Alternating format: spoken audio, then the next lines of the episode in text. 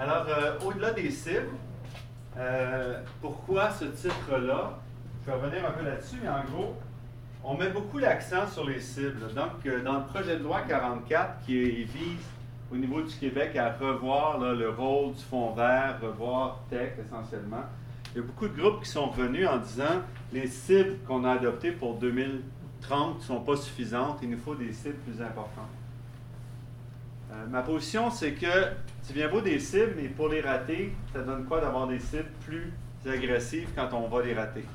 Donc, je travaille depuis plusieurs années à essayer sur la gouvernance même, sur la capacité de l'État, la capacité de notre société à se transformer, puis à être capable d'agir de manière euh, efficace.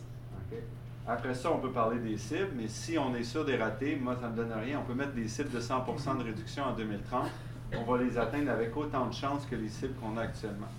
Donc, euh, voilà. Euh, alors, je suis professeur de physique à l'Université de Montréal, euh, directeur de l'Institut de l'énergie Trottier à Polytechnique Montréal. L'Institut de l'énergie Trottier, c'est un institut qui a été fondé il y a quelques années, il y a cinq ans, grâce à un don important de la Fondation familiale Trottier.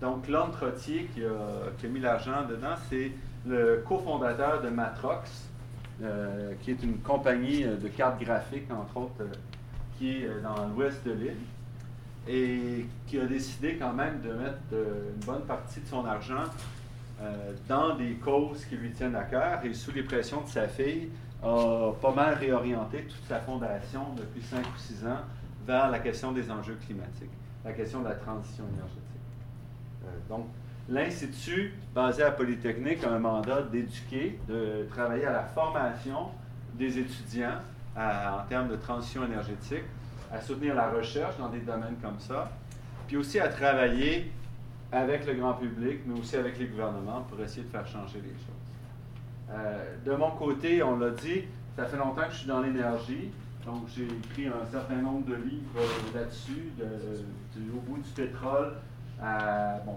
défi des ressources minières, qui n'est pas dans l'énergie, mais qui rejoint les questions de compréhension du monde d'extraction. En termes d'énergie, j'ai aussi un livre sur le diabète, euh, qui est aussi un problème énergétique, mais je n'en parlerai pas aujourd'hui. Euh, donc, on a dit, j'étais co-président de la Commission sur les enjeux énergétiques du Québec et ça a beaucoup contribué à ma compréhension plus large des enjeux. Je suis physicien, donc j'aime bien les, aspects techniques, les, les aspects scientifiques. Mais euh, toutes ces transformations-là, ils ont un aspect social qui est crucial et qu'il faut comprendre.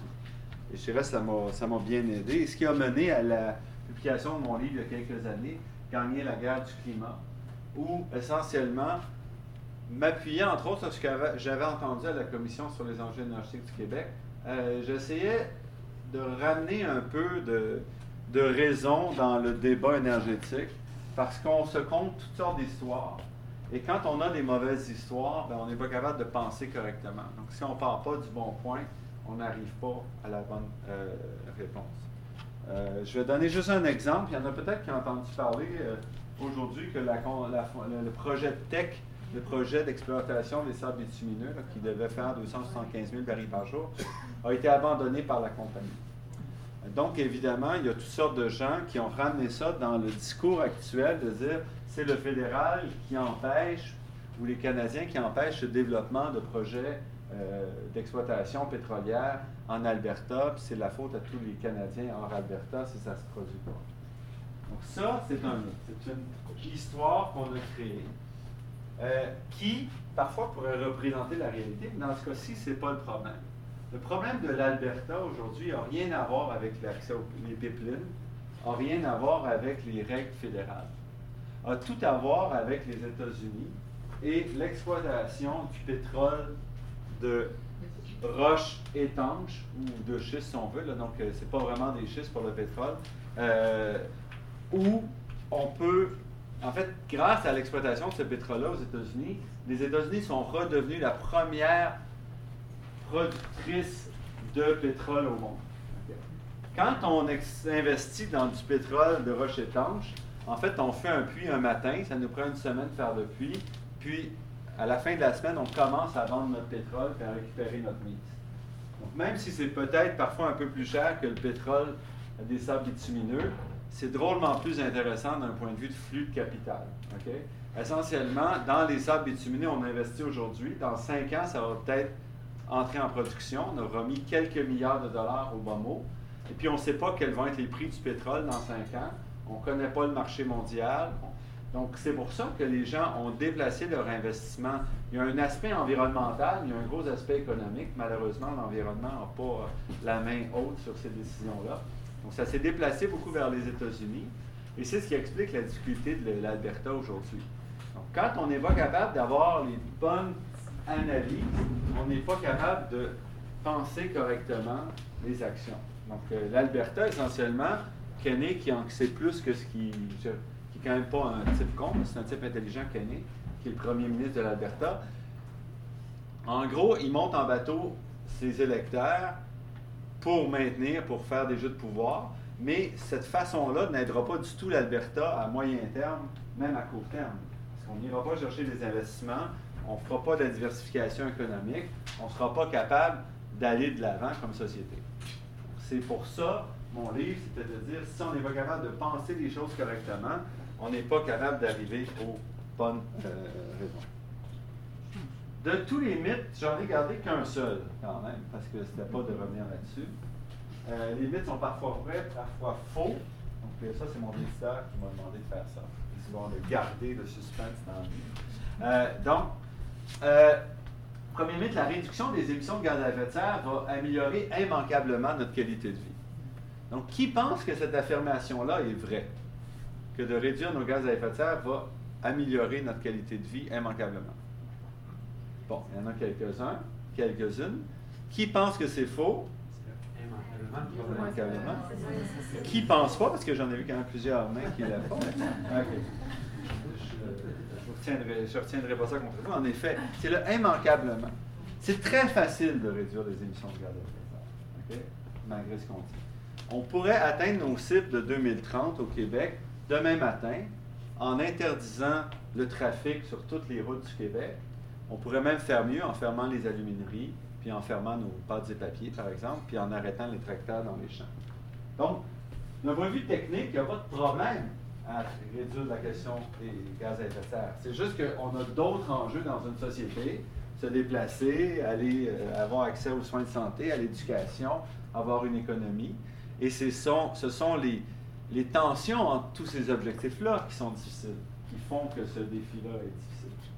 Donc, dire on va réduire nos émissions de gaz à effet de serre de manière étroite en silo, sans s'assurer que les efforts qu'on va faire de ce côté-là nous permettent d'avancer sur nos autres objectifs scientifiques, nos objectifs sociaux, je veux dire, euh, est une bêtise totale. On n'a pas les moyens, socialement, économiquement, de prendre un problème à la fois et de le régler en abstraction des autres problèmes. Et vous allez me dire évidemment qui serait assez con pour faire ça. C'est pour ça que je vais vous donner un exemple. un exemple qui commence à dater, mais que je trouve bien parce qu'il est très clair, celui-là. Donc, il y a trois ans à peu près, le gouvernement du Québec a donné 3 millions de dollars au port de Montréal pour l'achat de deux grues électriques plutôt que deux grues diesel. Donc, le 3 millions, c'était la différence entre une grue diesel et une grue électrique. Est-ce que c'est une bonne chose? Donc, on allait réduire les émissions de gaz à effet de serre? Oui. Maintenant, si on regarde le coût de la tonne évitée, c'est 1000 la tonne évitée. Donc, combien est-ce que vous payez aujourd'hui votre, votre, tonne de gaz à effet de serre? Vous devrez savoir, vous êtes au troisième cours, j'imagine que Dominique vous en a parlé. Non, du tout. 30, non. Mieux. 400, non. On va dire 20 mettons, qui est le prix sur le marché du carbone? Si vous l'achetez vous-même, euh, par exemple, pour compenser vos vols aériens, typiquement, c'est 50 pour planter des arbres, à peu près la tonne. Mais sur le marché du carbone, c'est 20 la tonne. Donc, on est ici à 50 fois le prix euh, sur le marché. Donc, c'est cher. Maintenant, si on regarde quelles sont les retombées, ces grues-là sont faites en Allemagne, donc il y a zéro retombée économique en termes d'emploi et autres pour le Québec. Euh, elles ne sont pas plus efficaces qu'une grue diesel, donc il n'y a pas de gain de productivité. C'est vraiment un 3 millions de dollars qui ne fait qu'une chose, réduire les émissions de gaz à effet de serre. Si on ajustait à 1000 dollars la tonne pour ça, on doit encore, euh, pour 2020, pour cette année, il nous manque 9 millions de tonnes. Donc, il faudrait qu'on dépense 9 milliards de dollars sans aucune retombée économique, sans aucun gain avec des approches comme ça pour atteindre notre objectif de la fin de l'année 2020. Euh, Évidemment, ce n'est pas jouable, ce n'est pas faisable. C'est un 10 de notre, euh, notre budget annuel Donc, c'est un tiers de la santé, un tiers de, un petit peu, peut-être un petit peu moins que deux fois l'éducation.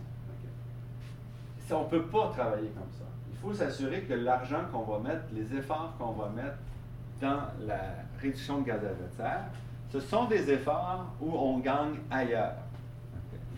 Et en faisant ça, d'abord, ça pérennise les efforts. On n'est pas obligé de subventionner à chaque fois parce qu'on a gagné, on y a gagné quelque chose qui fait qu'on ne voudra pas revenir en arrière. Et c'est cet aspect-là qu'il faut mettre en place pour réussir à faire la transformation. Et c'est très difficile dans un contexte où les gouvernements agissent en silo, où tout fonctionne en silo. Donc, si on, est, on a le fond vert, notre responsabilité, c'est la réduction de gaz à effet de serre, on est à l'environnement, puis on ne sait rien développement économique, on ne sait rien des questions de santé, on ne connaît rien, on n'y pense pas, ça ne fait pas partie de notre mandat. Bon. Il faut plus que des cibles. Ça, c'était le départ de vous dire, quand vous allez penser ce que je veux dire tout à l'heure, puis à la fin, il faut garder ça en tête que la lutte au changement climatique, c'est une transformation de société où à la fin, on doit être en meilleur état qu'on était au début. Ou le meilleur état, c'est une question qui peut être débattue. Qu'est-ce que c'est être en meilleur état? Ça mérite d'être débattu. Et ça, on évite d'en parler. Donc, où est-ce qu'on en est aujourd'hui? Je ne vous parlerai pas de la, des changements climatiques. Moi, je suis un physicien, je ne suis pas un climatologue. Je ne suis pas un, spécialiste de la gouvernance, quoique je suis pas mal spécialiste de la gouvernance depuis une dizaine d'années, je suis pas mal là-dedans. Mais ce n'est pas moi qui mesure le CO2, c'est pas moi qui fais les modèles climatiques. Donc moi, ce qui m'intéresse, c'est on s'est donné collectivement des cibles, des objectifs. Mon point, c'est une fois qu'on s'est donné ça, qu'est-ce qu'on doit faire pour les atteindre? moi, j'ai zéro compétence pour parler est-ce que ça devrait être 37, 43, 70% de réduction? Je ne suis pas capable, c'est pas moi qui fais les calculs. Je peux comprendre, je fais de la modélisation et tout, mais c'est pas moi qui ai fait. Mais une fois qu'on se donne collectivement des cibles, mon point c'est on peut-tu faire ce qu'il faut pour y aller. Donc, où est-ce qu'on en est aujourd'hui? Voici l'évolution des émissions de gaz à effet de serre, des chiffres de 2017 qui sont les derniers chiffres disponibles. Ça, c'est un problème, je vais revenir là-dessus. On a des chiffres qui ont trois ans. Euh, donc, les émissions du Québec, on est à 70 millions de tonnes en 2017. 78. On a légèrement baissé d'à peu près 10 depuis, euh, depuis 90, en fait surtout depuis 2005. Et cette réduction-là, elle nous amène à mi-chemin de notre cible de la fin de cette année. Il y a plein de chances qu'on aura. Euh, en même temps, l'Alberta, durant la même période, a augmenté ses émissions de 100 millions de tonnes, plus que l'entièreté des émissions de gaz à effet de serre du Québec. Pour moi, c'est une autre raison pour laquelle il faut que nos efforts de réduction de gaz à effet de serre servent à d'autres choses.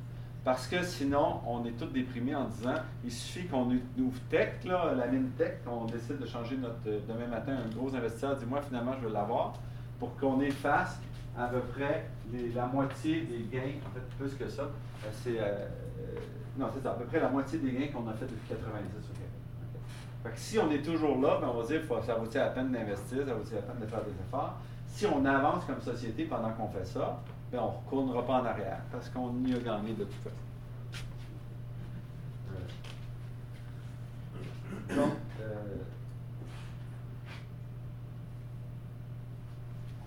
retrouver le. Voilà.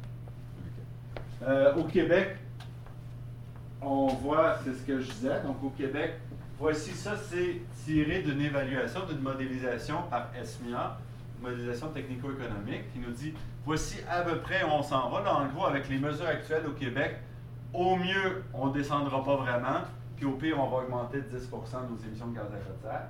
On est loin de la cible de 2030 et les objectifs de 2050. Puis je ne mets même pas la cible de 2020 parce qu'on sait qu'on a. Qu'est-ce qu'on a fait? Ben, on a dépensé, par exemple, dans le fonds vert, on a dépensé beaucoup d'argent de manière très étroite. Le fonds vert, vous savez, il est financé par les émissions, les droits d'émission de gaz à effet de serre. euh, les grands pollueurs, les grands émetteurs ont des droits d'émission de gaz à effet de serre, mais ils les achètent pas, on leur a donné. Donc, en gros, tous ceux qui mettent de l'argent dans le pot, ce sont ceux qui consomment du pétrole, du gaz naturel, du mazout, du propane. Donc, tous les consommateurs mettent de l'argent là-dedans. Et qu'est-ce qu'on fait avec cet argent-là? Ben, en moyenne, on a fait des réductions à 300 la tonne ces dernières années. 15 fois le prix du marché du carbone. Dans le secteur du transport, on a fait pas mal mieux. On est allé jusqu'à 60 000 la tonne. 60 000 la tonne, entre autres, c'est parce qu'on a pris l'argent du fonds vert pour rembourser une vieille dette qu'on avait encore sur le métro de Laval. évidemment, comme le métro est déjà en activité, euh, puis il a commencé avant qu'on commence à compter pour ça, ça nous fait zéro réduction en émissions, qu'on a mis 300 millions, 500 millions là-dedans, qui n'aurait pas dû être fait du fonds vert. Mais disons que le fonds vert a servi beaucoup à boucher des trous pendant les périodes d'austérité. Donc, disons que le fonds vert n'a pas livré la marchandise. On compte beaucoup au Québec sur le marché du carbone, qui a été introduit par euh, Sous-Jean Charret. Donc, euh, marché du carbone avec la Californie. On avait l'intention initialement d'élargir ça, mais on a eu l'Ontario qui s'est joué un marché du carbone pendant un an, jusqu'à temps que Doug Ford soit élu qui est ressorti. Euh, donc, quand on parle aux économistes, les économistes sérieux, j'entends, nous disent que tout ce qu'il faut pour atteindre nos objectifs, c'est un prix sur le carbone. La magie du prix sur le carbone. Donc, si on mettait un prix à 300 ou 200 la tonne, magiquement, on atteindrait nos émissions de serre. Ça, c'est la vision classique, économique classique. Évidemment, quand on, met un prix de 300 sur le carbone, 200 sur le carbone, on augmente de 50-60 cents le prix de l'essence. Vous ferez ça du jour au lendemain, vous allez voir combien d'électeurs vont vous réélire dans 4 ans. Donc, c'est des petits détails qui ne sont pas inclus dans les modèles d'économistes. Parce que les économistes vivent sur une planète qui ne s'appelle pas la Terre. Donc, aujourd'hui, les gens sérieux euh, savent qu'on ne peut pas aller avec un prix sur le carbone seulement. Le prix sur le carbone, en gros, doit servir d'épouvantail, puis on doit être capable de transformer la société en amont du prix sur le carbone.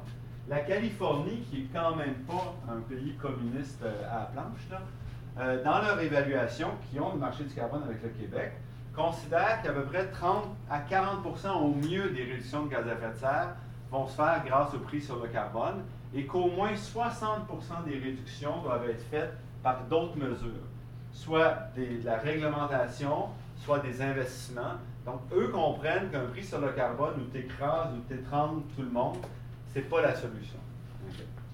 Euh, même si ça ne fait pas plaisir aux économistes. Mais bon.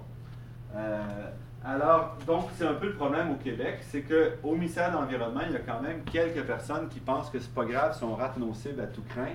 Le marché du carbone va régler le problème. Oui. Est-ce que c'est possible d'expliquer vite, vite comment ça marche, le marché du carbone? Vite, vite, le marché du carbone. Essentiellement, on donne des droits. Donc, on, dit voici combien d'émissions de gaz à effet de serre on a en Californie au Québec en 2015. C'est le total. On veut réduire de 20% par exemple, pour le Québec jusqu'en 2020, de 25% en Californie. On additionne ça, puis chaque année, on va réduire les droits d'émission jusqu'à pour permettre d'arriver à nos objectifs. Donc, en fait, on a une cible jusqu'en 2030. Euh, et ce qu'on fait, c'est que les crédits, ils vont être donnés aux grands pollueurs. Et pour les autres, tout le marché de la consommation des hydrocarbures fossiles, donc euh, le pétrole, gaz et tout, tous les distributeurs doivent l'acheter. Donc, les HL, le SO, tout ça achète les droits d'émission, puis évidemment, leur file au consommateur final, qui est quand même celui qui brûle le pétrole. Et chaque année, ça réduit. Et ce qui se passe, c'est qu'on va acheter sur le marché. Et l'idée de ça, c'est qu'au Québec, c'est plus difficile de réduire les émissions de gaz à effet de serre qu'en Californie. Donc, ça va nous permettre, pendant qu'on ne fait pas de travail, d'acheter nos droits d'émission aux Californiens qui, eux, vont réduire plus rapidement. Ça, c'est le marché. Le marché a un prix plancher qu'on a mis, et chaque année, le prix plancher augmente pour éviter que ça s'effondre comme on l'avait vu en Europe il y a quelques années. Mais ce qu'on ne dit pas, c'est qu'il y a aussi un prix plafond, qui est relativement faible. Donc, quand, en 2030, le prix plafond est 86 la tonne, donc moins que moitié de ce que les économistes disent qu'on devrait avoir pour 2025. Donc, à 86 la tonne. Donc, le jour où on n'arrive pas à réduire nos émissions de gaz à effet de serre, et que les prix augmentent sur le marché, bien, dès qu'on frappe le plafond, on ouvre la vanne et on vend à tous ceux qui veulent l'acheter à ce prix plafond-là. Donc, on n'a pas un vrai marché. Et pourquoi on n'a pas un vrai marché? Parce que si on avait pris un vrai marché, ben, les, compagnies se seraient opposées euh, mortellement à la mise en place d'un marché comme ça, parce que ça aurait pu leur faire souffrir à un moment donné. Donc, tant que personne souffre, on est très heureux d'avoir un marché. Le problème, c'est que tant que personne ne souffre pas, tant que personne ne souffre pas, on est heureux d'avoir un marché, mais tant que personne ne souffre pas, il n'y a personne qui change ses habitudes. Donc, c'est un peu le problème. Ça répond à votre question? Oui, merci. Ça, c'est vraiment le, cours euh, abrégé. Il y a des petits détails. Oui. Oui. Mais ça, c'est mon temps de ma deuxième heure, hein, je vous avertis. non, pas de problème. Sur la pollution oui. au Québec, oui. le marché du carbone, donc... Et sur les émissions de gaz à effet de serre. Oui, c'est ça, sur, sur les, sur les émissions, je veux dire, donc il n'y a rien de positif concrètement au Québec? Ben, la bonne, on achète beaucoup des crédits pour la Californie depuis le début. Donc, est-ce qu'il n'y a rien de positif? Euh, ça réduit total. Sa planète, on s'en fout que ça vienne du Québec ou de la Californie. Ce qu'on veut, c'est au total qu'il y ait moins d'émissions. Mm. Donc, dans ce contexte-là, ce n'est pas un problème. C'est juste que si on fait juste acheter, ça veut dire qu'on ne se transforme pas comme société. Alors, euh, on prend du recul par rapport à des sociétés qui, elles, avancent. Donc, la seule façon de se rassurer des échecs du Québec, c'est de regarder au fédéral, voir que c'est au moins aussi pire au fédéral. On se console comme on peut, parce qu'on, comme je disais, c'est un problème collectif. Donc ça, c'est un document qui a été déposé par le gouvernement fédéral euh, aux, Nations Unies. Donc, dans le cadre de l'accord de Kyoto, à tous les trois ans, ils doivent répondre où est-ce qu'ils vont être par rapport aux cibles qu'ils ont adoptés. Donc, le Canada a annoncé qu'il y avait des cibles de réduction de 230 tonnes par millions de tonnes par rapport aux émissions de 2100. On n'a pas descendu depuis de manière significative, donc on est à peu même niveau. Et en fait, ce qu'il nous présentait en décembre 2017, c'est qu'il dit on sait à peu près quoi faire pour les trois quarts de nos émissions pour atteindre notre, les trois quarts de notre réduction, on sait quoi faire. Ça, c'est ce que vous répétez d'ailleurs, M. Trudeau, euh, durant la campagne électorale, pour ceux qui ont fait attention, qui ont fait écouter un peu ce qui se passait. Euh, le problème là-dedans, il y a un petit problème. Donc, euh, pour arriver à son chiffre des deux tiers, des trois quarts, il considère qu'on va acheter 60 millions. Donc, le quart de toutes les émissions qu'on a promis de réduire, elles vont venir de la Californie. Le Québec et l'Ontario feraient zip, zéro en termes de réduction. Ils achèteraient tous leurs droits d'émission à la Californie. Si on fait ça, on va à peu près arriver aux trois quarts de nos promesses. Là, ça implique que la Californie, plutôt que de réduire de 40% ses émissions d'ici 2030, réduise de 15% additionnel. Personne n'a appelé la Californie pour dire êtes-vous prête à réduire comme ça? Fait que c'est un peu le problème c'est que le Canada, pour arriver à ce qu'il nous disait le, M. Trudeau, euh, il doit faire faire le travail par euh, ses voisins. Euh, c'est pas mal à part de ça. Donc, sinon, on arrive à 74, on arrive au tiers de notre promesse de réduction. Donc, la réalité aujourd'hui, c'est que si tout va bien et si toutes les mesures promises sont en place et livrent la marchandise, il y a beaucoup de si, là. Si on ne rajoute pas des mines de sable bitumineux, puis on ne continue pas à faire de l'expansion euh, dans le gaz naturel de schiste en Colombie-Britannique, mais si tout ça se tient la route, on va réduire d'un tiers. Il nous manquait juste 170 millions de tonnes pour atteindre nos objectifs de 2030. Pourquoi est-ce qu'on doit s'en faire? Bon, D'abord, c'est un appauvrissement collectif, parce qu'on met de l'argent là-dedans. À travers tout ça, on dépense des milliards pour faire des choses qui nous amènent nulle part. On est habitué, mais ce n'est pas une excuse.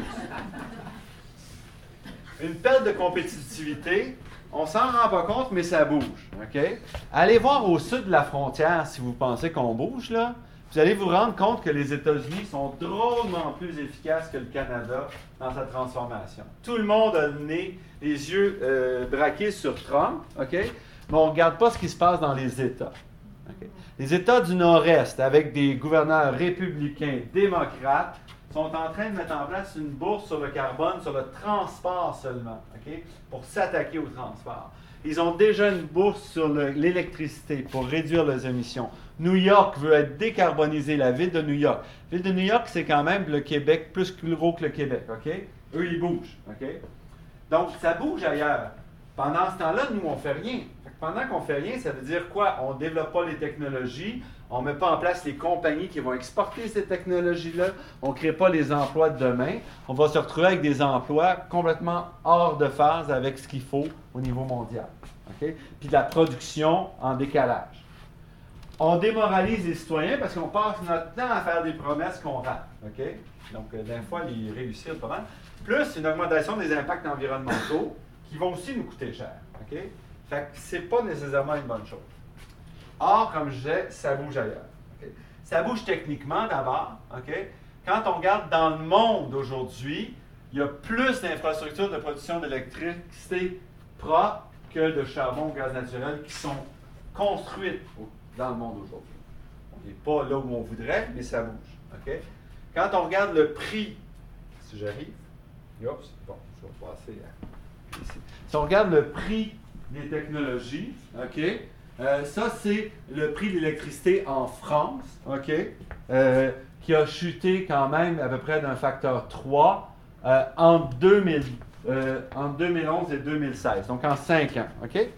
Si vous pensez que ce n'est pas beaucoup un facteur 3, allez voir votre, votre contracteur qui fait des travaux chez vous, puis dit la dernière fois, il y a 5 ans, quand tu m'as posé une porte, tu m'as chargé 2000.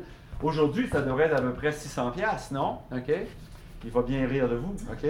Le secteur de la construction est un secteur qui ne comprend pas les concepts d'efficacité puis d'augmentation de, productivité. Ça, c'est un autre aspect. J'espère qu'il n'y a pas trop de contracteurs dans ça. Euh, ailleurs aussi, aujourd'hui, dans le solaire, dans le monde, là, on est à peu près à 3 cents, 2 cents et demi le kilowattheure. Américain, dans les 5. Mais bon. Même en Californie, un appel d'offres solaire plus batterie, solaire plus batterie, est à peu près à 4,5 cents le kilowattheure. Moins cher que la romaine. OK? Donc, solaire plus batterie. C'est ce que fait la romaine.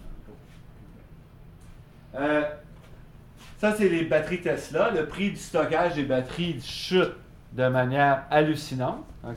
La preuve, c'est que la Tesla a chuté de facteur 2. Le prix de la Tesla a chuté de 50% en à peu près 5 ans. Et ça, c'est parce que la batterie a chuté. Encore une fois, allez voir sur le prix des marchés, des maisons et des appartements, voir si ça chute comme ça.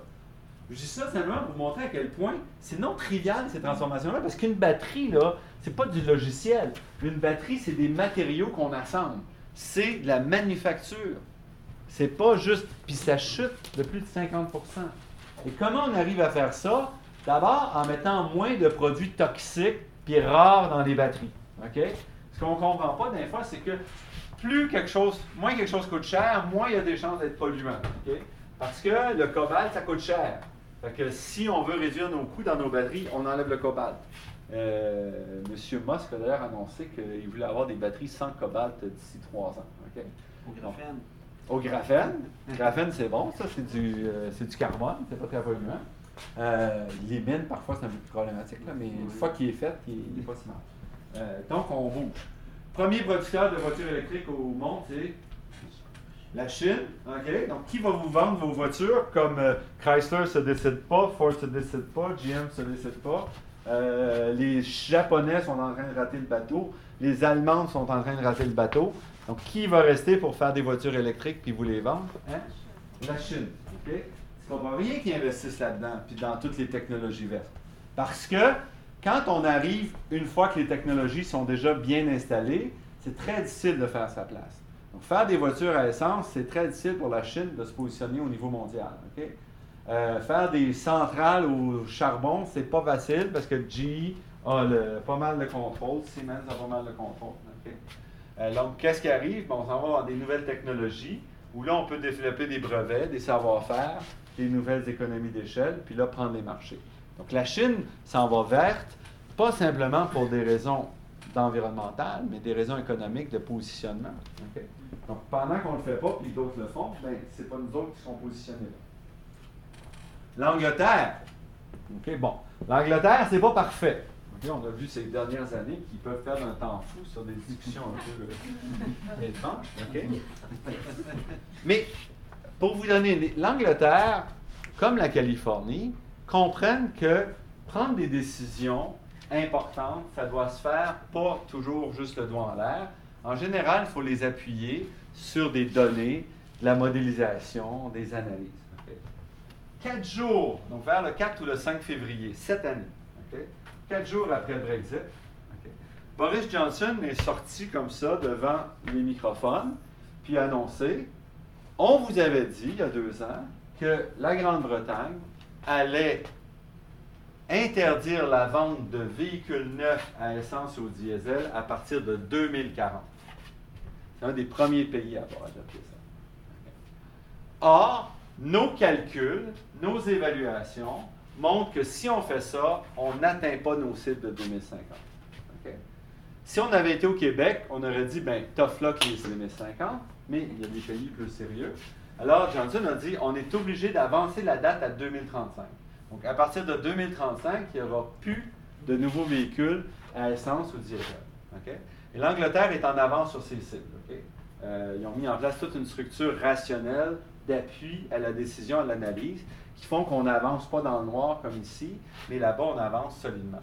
Et si vous voulez avoir une idée, là, vous comparez le document Clean Growth Strategy qui commence à dater 2017 avec des documents comme le plan de mobilité durable du Québec, pour voir la différence entre quelque chose fait par des adultes puis quelque chose fait par des enfants de la maternelle. Puis malheureusement, je suis dur pour les enfants de la maternelle. Je vous invite vraiment à regarder ça. je vais vous donner quelques exemples. Mais d'abord, est-ce qu'on est nécessairement incapable au Québec? Euh, si je vous disais que le Québec, en 2016, a promis de réduire de 40% sa consommation de pétrole d'ici 2030, est-ce que c'est raisonnable pour une société développée en 14 ans de réduire sa consommation de pétrole de 40% sans affecter son économie? Qui pense que c'est raisonnable? Personne. Si je disais que ça s'est déjà fait, pouvez-vous me dire où? Pendant la guerre. Pendant la guerre? Plus proche maintenant. En fait, c'est le Québec qui l'a fait. Hein? 78, en fait, entre 78 et 2006, en 8 ans, on a réduit de 47 43 de nos émissions de gaz à effet de serre. Non, notre consommation de pétrole, pardon. Pendant que le, le, reste de l'Amérique du Nord réduisait de 11 Donc ça, c'est notre décroissance. Avant de découvrir les VUS. Ah, bien avant. Mais le jour où on s'est débarrassé de nos... Donc on avait trois choses. Il y avait les surplus d'électricité. On avait, pour ceux qui sont... Il n'y en a pas beaucoup ici, assez vieux pour s'en rappeler. Mais euh, il y a eu ce qu'on appelle une récession. OK?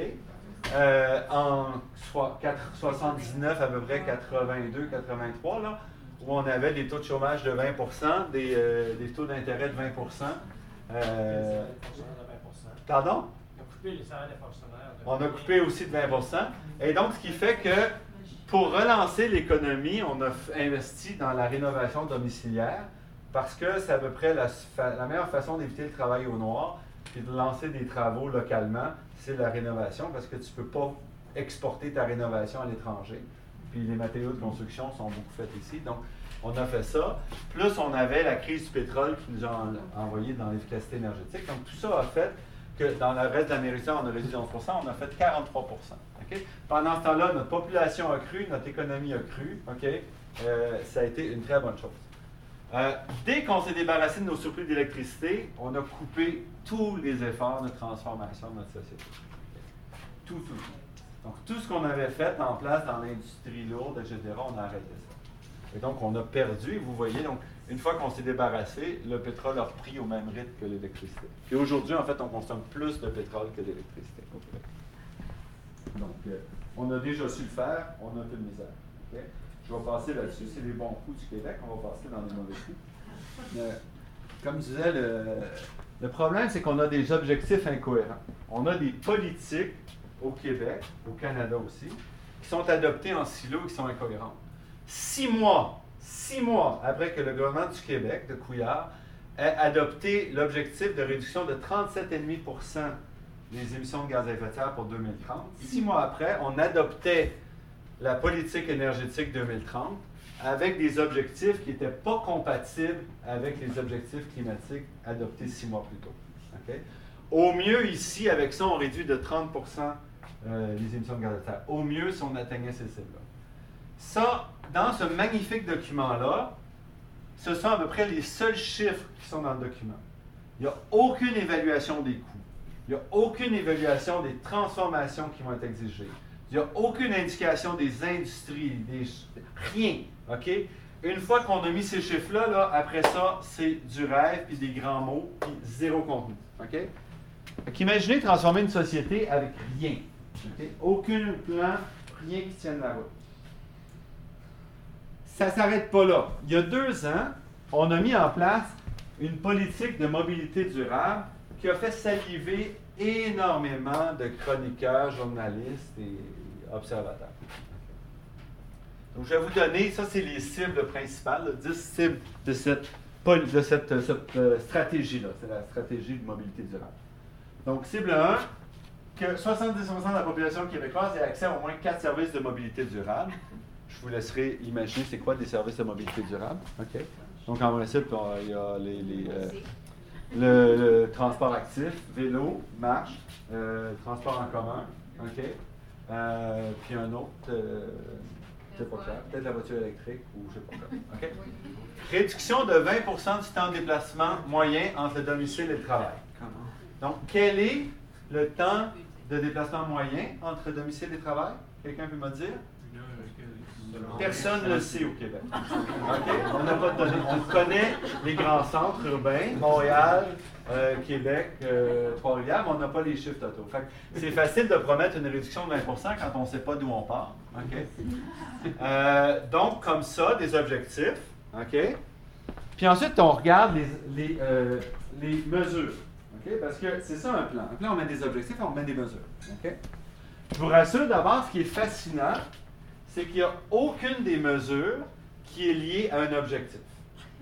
Il n'y a aucune des mesures qui dit si on applique cette mesure-là, voici ce que ça va nous donner sur tel tel objectif. Il n'y a rien de tout ça. Les mesures sont indépendantes des objectifs. OK? Euh, l'autre, je ne peux pas lire, mais je vais vous passer l'autre qui est plus intéressant. Voici le genre de mesures qu'on prend, les indicateurs et les cibles. Vous allez voir comment c'est efficace. Parmi l'idée, faciliter le déplacement des personnes à mobilité réduite. L'indicateur, les programmes bonifiés.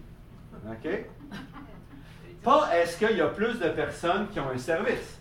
Est-ce qu'on a mis plus d'argent dans le système? Donc, des indicateurs qui ne sont pas orientés vers le résultat. Mais ça, ça permet aux fonctionnaires de dire j'ai rajouté 5 je coche. OK? La cible des programmes bonifiés en 2018. OK? Euh, maintenant, euh, soutien aux initiatives Nouvelle Mobilité. OK? Quel est l'indicateur? Le, nombre de le nombre de projets réalisés, le nombre de projets implantés? Encore une fois, que ça soit pertinent ou non, c'est pas grave. Si on a fait, pas mal. Et si on l'a fait dans au moins une région administrative en 2003, au moins un par région administrative, on est content. Que ça soit pertinent ou non, c'est pas grave, on l'a fait dans nos régions.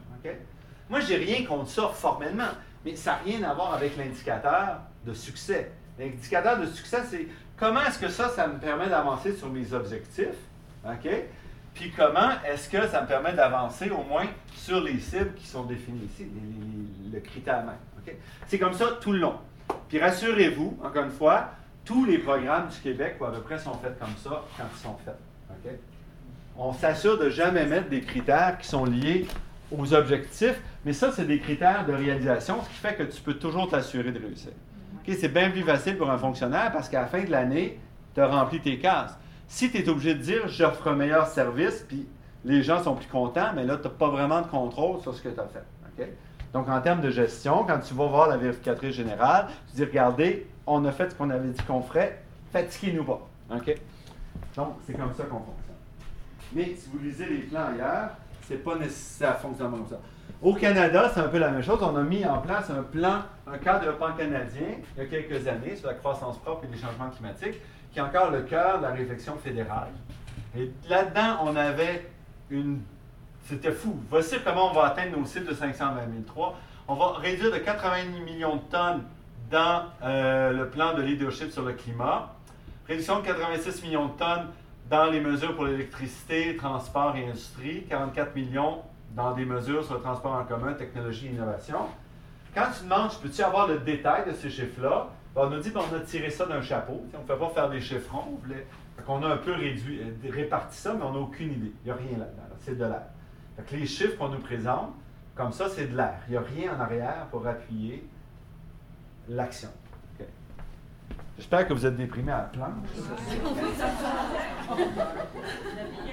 Et encore une fois, rassurez-vous, c'est pas seulement dans la lutte au changement climatique qu'on fait n'importe quoi. C'est systématique. Dans l'eau, les inondations, c'est la même affaire. On a découvert il y a deux ans que les cartes avaient au moins 40 ans. Ça s'est presque pas construit autour de Montréal depuis 40 ans. Pourquoi les mettre à jour? OK? Euh, pas d'information, pas de moyen d'assurer responsabilité. OK? Puis, euh, on a des ministères à vocation économique qui ne comprennent pas et qui ne veulent rien comprendre du développement durable. Donc, on est encore, là, on va boucher les territoires euh, qu'on avait mis comme protection parce qu'il faut quand même qu'on fasse plaisir aux, compagnies forestières, après tout. Hein. C'est elles qui, qui nous enrichissent au Québec. Donc, on est encore dans une optique où on n'est pas capable de comprendre que faire du développement durable intelligent, ça peut être rentable. Je vais donner un exemple pour contredire, pour montrer ça, ça. La Caisse de dépôt, il y a deux ans, sous la direction de Michael Sabia, a décidé de travailler à décarboniser son, euh, son portefeuille. Pas sur deux ans, mais sur euh, d'ici 2005. Euh, donc, ils vont y aller doucement. Ils avaient mis en place donc, les premiers objectifs qui ont déjà dépassé. Comment ils font ça, eux autres, c'est assez fantastique. D'abord, ils ont créé un secrétariat, un groupe d'appui technique qui explique aux analystes, aux investisseurs, c'est quoi des, c'est quoi des gaz à effet de serre, c'est quoi la mitigation, c'est quoi les risques, comment on calcule les risques liés au climat, etc. Donc, on a fait de l'éducation, de la formation. Ensuite, on a lié dans tous les portefeuilles, on a donné des objectifs climatiques. si tu ne les atteins pas, ben, tu n'as pas ta prime à la fin de l'année. OK?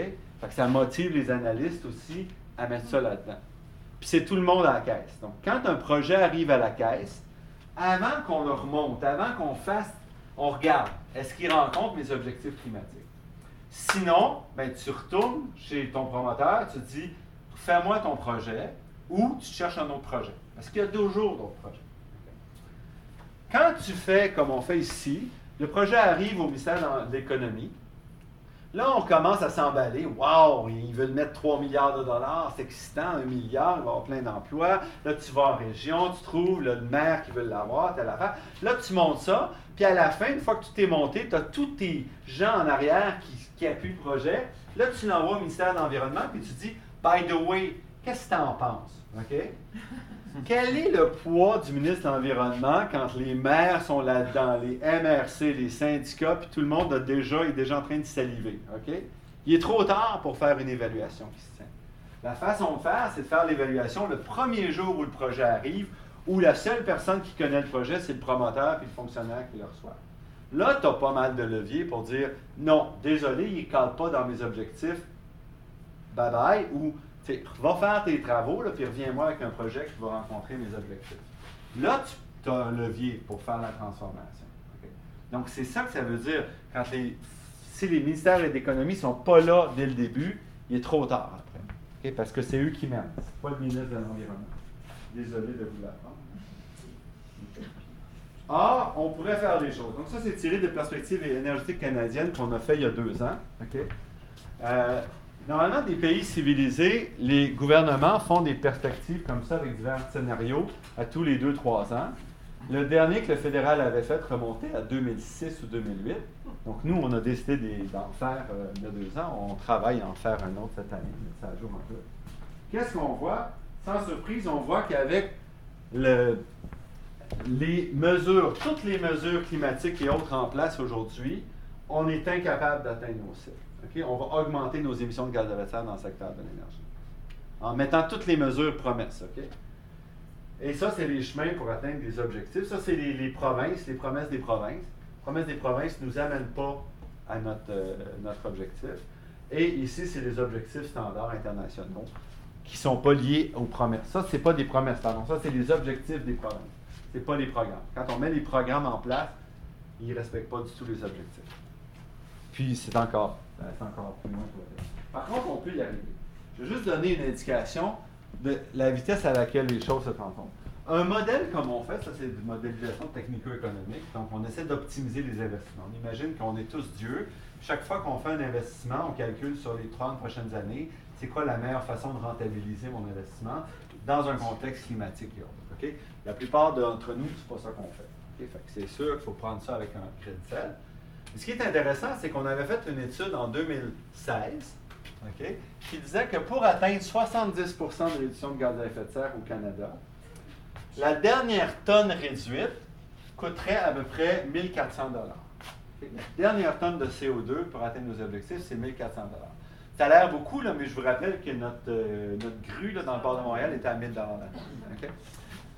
Mais le plus intéressant, c'est que deux ans plus tard, avec des objectifs de 80% plutôt que 70 sans qu'on ait bougé au niveau Quand on fait les analyses techniques des technologies, on s'aperçoit que pour réduire plus, la dernière tonne coûterait 1000 dollars plutôt que 1400. Une réduction de 40 dans le coût, en fait 35 dans le coût euh, des efforts. Donc, il n'y a pas d'excuse de ne pas se mettre en branle parce que les transformations technologiques, les efforts du reste de la planète vont faire en sorte que quand tout le monde va avancer, les coûts de ces transformations-là vont être tout à fait acceptables. Le problème, évidemment, c'est les aspects sociaux, transformation de nos habitudes et tout, sur lesquels il faut travailler. Le problème, entre guillemets, lequel il faut travailler et en profiter pour aller vers une société meilleure. Mais les coûts ne sont pas un vrai problème. Là, on va le faire, puis je suis sûr que cette année, nos résultats, donc deux ans plus tard, vont, avoir, vont être encore moins chers.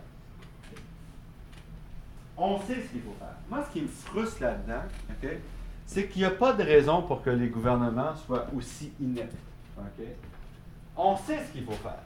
Ça, j'ai réuni en 2017 un groupe d'une vingtaine d'universitaires au niveau québécois, des spécialistes de gouvernance, des spécialistes euh, fiscalité, économie, environnement, droit, eau, etc. Une vingtaine d'universitaires de travers le Québec qu'on a réuni un an avant les élections provinciales pour dire est-ce qu'on peut évaluer pourquoi on va d'échec en échec dans ce domaine-là, puis qu'est-ce qu'on devrait faire pour aller de l'avant? On a invité tous les partis politiques à suivre nos rencontres, à suivre nos réunions, à suivre nos discussions. Euh, le Parti libéral ne s'est pas pointé. Les partis d'opposition étaient là. Et on avait quand même des représentants du ministère de l'Économie, du ministère de, l'Environnement qui, nous ont suivis. Souvent, ils ne comprenaient pas ce qu'on faisait, mais c'est pas grave, ils étaient là. On ne leur demandait pas de comprendre ou d'approuver. On disait, venez écouter, c'est tout ce qu'on a. En gros, rapidement, on a dit, quand on regarde à l'étranger ce qui marche, il y a cinq principes qui doivent mis en place pour que ça marche. Il faut qu'on ait une vision à long terme. Il faut qu'on se projette. L'Angleterre est un excellent exemple. Ils ont des visions sur 2050, ils savent où ils veulent être en 2050. Ils adoptent des budgets carbone 12 ans à l'avance. Donc aujourd'hui, en fait, c'est pas vrai.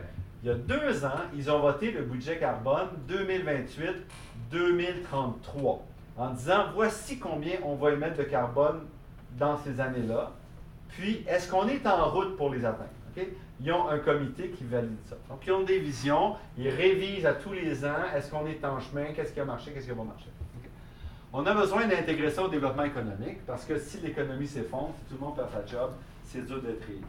Donc, tu ne peux pas maintenir ça. Il faut des décisions appuyées sur la science et les savoirs traditionnels et locaux. C'est-à-dire que des fois, la science n'a pas la réponse. Savoir ici, il faut que ça même ça soit validé. Là. Je ne parle pas des trucs complètement parfaits. Mais donc ça, il faut que ça s'appuie là-dessus. Encore une fois, je vous rassure, au Québec, on ne fait jamais ça. Regardez le troisième lien là, à Québec. Qu'est-ce qu'on a dit d'intelligent? Là, on a trouvé la solution. On va prendre une autoroute, OK, qu'on va déverser en plein centre-ville dans un coin déjà bouché complètement. Puis magiquement, les bouchons vont disparaître. OK? Ça, c'est ça, la, c'est ça, la potion. Poubelle. OK? Oui. Mais pas juste ça. J'ai une collègue qui est allée. Vous savez qu'à Gatineau, on travaille sur le sixième lien. Il y a cinq liens, il y a cinq ponts entre, Hull et, euh, et, Ottawa. On voudrait un sixième lien. Qu'ils ont invité, le maire qui est plus éclairé, il a invité deux spécialistes, donc Catherine Morancé puis une autre, de mobilité, pour parler. Donc les deux sont allés puis ont expliqué au conseil municipal, aux, citoyens, que ça n'avait pas d'allure. C'est pas vrai. Tu construis un nouveau pont, ça n'arrête pas tes problèmes. Puis les études sont là, ils ont montré toutes sortes d'études, tout ça. Là, il y a une conseillère municipale a dit Ah, je vous suis, je comprends, mais je crois quand même qu'il faut un sixième pont. fait que, OK, on n'est pas là. Dialogue inclusif. Il faut que les décisions se fassent et les discussions se fassent avec les citoyens parce que ça va toucher les citoyens. Faut, et il y a des alternatives. Il n'y a pas qu'une seule façon d'atteindre la route. Fait qu'il faut qu'on puisse décider. Il faut mesurer, évaluer et s'adapter en continu. Quand on a des données qui ont 3-4 ans, qui sont de mauvaise qualité, comme c'est généralement au Canada, c'est très difficile de faire ça, parce qu'on ne sait pas où on est. Donc, on sait ce qu'il faut faire. Je vais passer. On a proposé au, gouvernement une solution, une structure il y a quelques années, euh, qui n'a pas été retenue, rassurez-vous. Euh, ça a été soutenu par toutes sortes d'organismes. Euh, on s'est appuyé, entre autres, sur ce qui se faisait à l'étranger. L'Angleterre, pourquoi l'Angleterre? D'abord parce que ça marche, et ensuite parce que c'est un système parlementaire. Donc, ils sont élus aux quatre ans, comme ici, là. Fait qu'il n'y a pas d'excuse de dire, ben, ça ne peut pas marcher parce que c'est des élus, puis tout. Ici, ça marche. Et ça marche tellement bien que la France s'est inspirée du UK Committee on Climate Change pour faire le Haut Conseil pour le climat. Quel est le lien autre entre ces deux structures-là, qui sont des structures de savoir, d'experts, qui vont appuyer les gouvernements? Est-ce que quelqu'un peut me dire qu'il y a un lien entre ces deux-là? Important. Donc, une des membres du Comité on Climate Change est la présidente du Haut Conseil pour le climat. Et c'est pas tout. Cette membre-là, cette présidente-là, c'est Corinne Lequéré, qui est une Québécoise, une climatologue québécoise, qui travaille en Angleterre. OK? Mais, euh, donc, euh, qui a rencontré le ministre Charette, euh, entre autres, et le, donc, le ministre Dubé, pour expliquer un peu qu'est-ce qui se faisait là-bas. Encore une fois, rassurez-vous, ils l'ont pas écouté, mais ce sont les euh, donc, je travaille depuis, je vais quand même, je ne pas faire de l'autopromotion, mais quand même indiquer un petit peu des choses. Donc, ça fait plusieurs années que je travaille sur, euh, pour essayer de structurer la capacité des gouvernements au provincial et au fédéral, pour agir de manière intelligente sur les questions climatiques, les gaz d'effet de serre. En fait, je reviens là-dessus, mais au Québec, ce qu'on avait proposé, c'est de dire juste la lutte au changement climatique en détruisant notre environnement, ce n'est pas une bonne idée. Donc, nous, ce qu'on proposait au Québec, c'était d'intégrer tout ça dans le développement durable, avoir un vrai. La loi sur le développement durable, lui donner des dents, l'intégrer plus largement, puis intégrer la lutte au changement climatique à la protection de l'eau, aux autres enjeux, avec un ministre fort, qui serait très près du, premier ministre et qui aurait un droit de regard sur l'ensemble des décisions économiques euh, dans l'appareil. ça n'a pas été retenu. On avait aussi une société d'État à côté qui allait faire les leviers financiers et tout. Le gouvernement actuel est contre les sociétés d'État. Il croit que tout doit être ramené à l'exécutif pour être efficace au niveau du Québec. Donc, on a aboli, donc ce n'est pas quelque chose qui marche ici. Donc, je veux juste revenir au fédéral. Le fédéral, ça fait plusieurs années qu'on pousse aussi pour essayer de structurer les choses. Euh, et entre autres, ce qu'on disait, c'est qu'on a besoin de meilleures données. J'ai parlé tout à l'heure de l'absence de données. Les données au Canada sur l'énergie, sur le climat et en général sont de piètre qualité. Elles sont disponibles très tard. Et il y en a beaucoup qui sont considérées comme confidentielles. Et ça détonne complètement de ce qu'on voit aux États-Unis. Euh, juste un exemple, là, donc l'Energy Information Agency, donc l'agence américaine pour les données sur l'énergie, a un mandat un peu comme Statistique Canada, ils ont le droit d'exiger des données de n'importe où. Et par défaut, les données qu'ils collectent sont publiques. Si une compagnie veut que ce ne soit pas public, il faut qu'il aille devant l'agence pour expliquer pourquoi ça devrait être confidentiel. Au Canada, par défaut, les données sont confidentielles. Puis avoir accès aux données, c'est extrêmement difficile. Puis comme je dis, ils sont souvent. Jeudi dernier, j'avais organisé avec d'autres un atelier sur la transformation du système électrique au Canada. Et il y avait une représentante de Énergie Nouveau, Nouvelle-Écosse, donc qui est l'é- l'équivalent euh, d'Hydro-Québec, une compagnie là-bas euh, privée, qui nous disait que depuis quatre ans, ils ont fait passer d'à peu près 5% à 30% le nombre de thermopompes dans les maisons et ils ont sorti le mazout puis le gaz naturel. Puis là, ils espéraient cette année monter jusqu'à 40 Mais elle dit on a un méchant problème. On n'a pas de données pour savoir qu'est-ce qui reste dans les maisons puis qu'est-ce qui chauffe. Les données du fédéral, nous, c'est comme Hydro-Québec. Les compagnies d'électricité peuvent estimer ce qui se passe par des, euh, par des soustractions. ok? Si tu prends une maison, tu dis, elle chauffe, elle consomme tant de kilowattheures, ben, tu connais un peu où est-ce qu'elle est, c'est pas normal. ok? Donc, elle ne peut pas chauffer à l'électricité, c'est sûr qu'elle chauffe avec d'autres choses. Elle est en région, elle ne chauffe pas au gaz naturel, il reste du mazout ou du bois chauffage. Fait C'est comme ça qu'ils remontent un peu leur base de données, Hydro-Québec. Mais en principe, un gouvernement, une des tâches, c'est de ramasser de l'information. Mais ce qu'elle dit, la- cette euh, représentante-là, elle dit les dernières données où on est en accord avec le fédéral là, remontent à 2015. Or, depuis 2015, on a transformé complètement le système de chauffage. Là, ils sont dans le noir absolu. Les données du fédéral sont inutilisables. Ça, on a travaillé, donc ça fait plusieurs années, et finalement, avec plusieurs pressions, j'ai contribué, mais je suis loin d'être le seul, là, on a travaillé à plusieurs là-dessus. Le gouvernement a annoncé l'an dernier la formation d'un nouveau portail d'information sur l'énergie, piloté par Statistique Canada, qui commence juste à se mettre en place. Est-ce qu'il va être capable de livrer la marchandise? Je ne sais pas. Moins, on commence, il y a un peu d'argent, il y a 3-4 millions par année pour faire ça. Aussi, l'an dernier, le Environnement Canada, reprenant un peu ce qui s'est fait en Angleterre, un petit peu, euh, a fait un appel d'offres qui a été gagné par un groupe dont je fais partie, euh, qui a mené à la, création de l'Institut canadien pour des choix climatiques. Et je vous assure que j'ai zéro responsabilité pour le nom de cet institut-là. Euh, dont le mandat, c'est de faire un appui au développement de politiques publiques climatiques au niveau fédéral.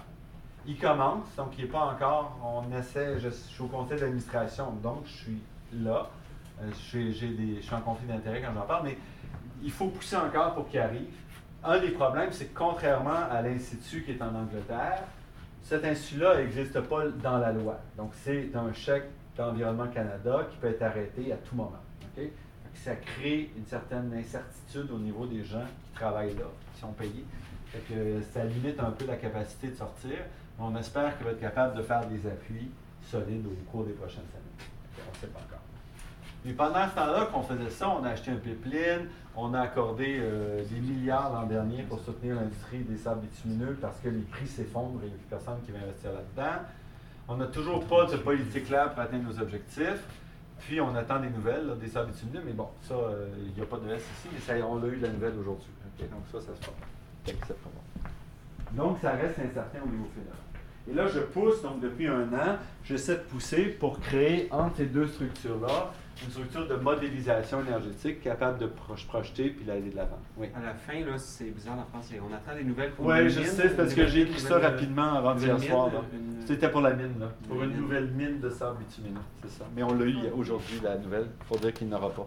Est-ce qu'on sait combien de milliards ont été accordés pour. Euh, c'était combien C'était. C'est peut-être pas des milliards, c'est peut-être juste 1,6 milliard, je pense. En fait, ça a été accordé l'an dernier. Les- cet argent-là pouvait servir pour augmenter les flux de capitaux ou pour euh, l'environnement. Donc, on imagine que ça a servi surtout pour les flux de capitaux, euh, pour, euh, pour les minières qui avaient des problèmes. ben, l'environnement autour des mines. Au niveau du Québec, OK? Qu'est-ce qui a été annoncé? Ça, c'est le projet de loi 44 qui a été déposé à l'automne dernier. Il y a une commission parlementaire il y a deux semaines là-dessus? Qu'est-ce qu'on nous dit? On va éliminer le conseil de gestion du Fonds vert. On élimine la Société d'État de transition énergétique Québec. On va réintégrer, on va changer de nom, mais on va redonner plein contrôle au ministre de l'Environnement sur le Fonds vert. Puis on va ramener transition énergétique, le mandat de transition énergétique au ministère des Ressources naturelles. Et ça, ça pose des problèmes majeurs. D'un point de vue structurel, la proposition, c'est une garantie d'échec. Je suis allé en commission parlementaire. On a fait des propositions pour transformer ça, pour l'améliorer, je vous ai- j'aurais dit quand même, si vous le faites comme ça, là, vous n'avez pas de doute. C'est l'échec garanti. Parce que d'abord, vous donnez à deux ministres la même responsabilité. La transition énergétique est donnée au ministre de l'Environnement et au ministre des Ressources naturelles. Parce que là, il n'y aura pas de chicane entre les ministres, vous pensez, ils s'entendent bien. Puis les fonctionnaires qui travaillent toujours main dans la main entre ministères. Alors, euh, ça, c'est une ironie. Euh, donc, euh, il va y avoir des chicanes à n'en plus finir. Aucun levier dans la loi n'est donné au ministre de l'Environnement qui a la responsabilité de la lutte sur le changement climatique sur le code du transport, le code des bâtiments, le transport, l'ensemble des décisions gouvernementales, les projets économiques. Donc, le pauvre ministre doit porter le blanc, mais il n'y a rien pour s'assurer que c'est livré. OK? Fait que ça, là, ça ne peut pas marcher. Quand ça, j'aurais dit, si vous votez pour cette loi-là, là, faites-nous pas penser que vous faites ça pour le bien du Québec. OK? Vous arrêtez de nous compter d'histoire. Au moins, soyez honnêtes, dites que les Québécois, nous, les changements climatiques, on s'en balance. OK? Au moins que ça soit clair, parce que si vous votez la loi comme ça, c'est ce que vous dites. C'est l'échec assuré. Il n'y a pas de doute. Évidemment, moi, je suis un physicien. Quand on parle à des gens des sciences humaines, ils n'aiment pas ça dire assuré. Ça les fatigue un peu. Oui, mais peut-être que le ministre va être capable de faire ça. OK? Si la structure de pouvoir n'est pas là, là c'est bien de valeur. Même si tout était parfaitement en place, on n'a pas une grande démonstration d'y arriver. Là. Fait que je ne pourrais jamais dire c'est le succès garanti. Mais l'échec garanti, je peux vous le dire. Donc, on a fait des propositions. On attend de voir, je, je vous rassure, elles ne sont probablement pas écoutées, mais c'est là-dedans. Je pense qu'il y a un gros effort à faire. Le problème, c'est que ça attire, ces questions-là de gouvernance, là, ça attire l'attention de personne. Les groupes environnementaux, là, ça, ça ne va pas chercher du financement de la part des membres de parler de gouvernance. Parler de cible, c'est beaucoup plus vendeur, OK? Parce que les gens comprennent, c'est concret. La gouvernance, là, c'est sais, C'est vraiment comme de la savez, C'est vraiment pas excitant, la gouvernance. Mais c'est crucial. Moi, j'aime ça, là, mais bon, ça a que tout le monde ne comprend pas en quoi c'est fascinant, ces aspects. Donc, euh, les relations de pouvoir, c'est de la stratégie, la gouvernance. C'est comprendre comment tu t'assures que quand tu as une décision que tu veux qu'il soit passée, elle soit passée par la personne qui a le plus d'intérêt à ce qu'elle se fasse. Ou comment tu t'assures que tu donnes assez d'intérêt à ce que ça se fasse. Donc, c'est l'étude des conflits d'intérêts, l'étude des relations de pouvoir, des relations de carrière et tout. C'est fascinant. Moi, j'ai rien contre les sciences humaines quand c'est bien fait. Surtout fait par un physicien. C'est son meilleur. On peut quand même agir de notre côté. On peut agir avec des trucs comme le pacte pour la transition. OK? Je suis un de ceux qui ont contribué à l'écriture de ce pacte. OK? Je n'ai pas été très impliqué depuis. On a aussi travaillé, donc l'année dernière, avec deux autres professeurs. Donc James Meadowcroft, qui est à l'Université de Carleton, qui est un prof en sciences politiques. Donc, euh, c'est quelqu'un, un vrai quelqu'un de sciences euh, molles. Euh, David Lazel, qui est euh, un biologiste qui travaille euh, en énergie, et moi-même, on a créé l'accélérateur de transition, qui est un organisme non lucratif de charité fédérale, qui est soutenu par des fondations privées, des fondations familiales. En gros, les plus, plus importantes sont la fondation Ivy, puis la fondation McConnell, qui est une fondation basée à Montréal. Euh, c'est un monde que je ne connaissais pas il y a quelques années. C'est assez fascinant, le monde des fondations, parce qu'il y a du monde là-dedans qui veulent faire des bonnes choses. Euh, c'est aussi déprimant, le monde des fondations. Par exemple, euh, l'année dernière, la Ville de Montréal a annoncé qu'elle voulait décarboniser pour 2050. ok? Ils ont dit voici où on va aller. Ils n'ont pas mis une scène pour planifier comment y arriver. Fait qu'il a fallu que la Fondation Trottier et la Fondation Suzuki aillent voir la ville pour dire nous, on va mettre de l'argent, puis on va vous financer une étude pour voir comment vous pouvez atteindre vos objectifs. Je trouve ça fantastique de la part des fondations, là. Mais dites-moi comment, dans une société démocratique normale, c'est acceptable qu'un gouvernement dise voici où on s'en va, puis ne prévoit pas une maudite scène pour dire comment on va y arriver. Pour moi, là, c'est drôlement démoralisant. Donc, j'ai beaucoup d'admiration pour ces fondations-là, mais euh, je suis assez déprimé que ces fondations-là aient à faire le travail qu'elles font. Donc, qu'est-ce que c'est? Euh, notre approche, c'est de dire, je ne vous ferai pas la, la totale parce qu'on arrive au bout. En gros, ce qu'on dit, c'est qu'au-delà de la lutte au changement climatique, il y a d'autres problèmes, d'autres enjeux dans la société.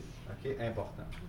Et notre point de vue, c'est est-ce qu'on peut, dans certains secteurs économiques à forte émission de gaz à effet de serre, s'appuyer sur les autres enjeux pour monter des coalitions de gens qui ne seraient pas motivés par les changements climatiques, mais qui vont être là si on amène les autres enjeux pour faire avancer les choses?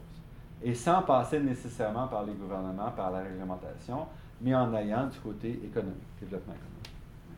Donc c'est ça l'objectif de l'accélérateur de transition. On n'est pas gros, on est tout petit, mais on en a temps.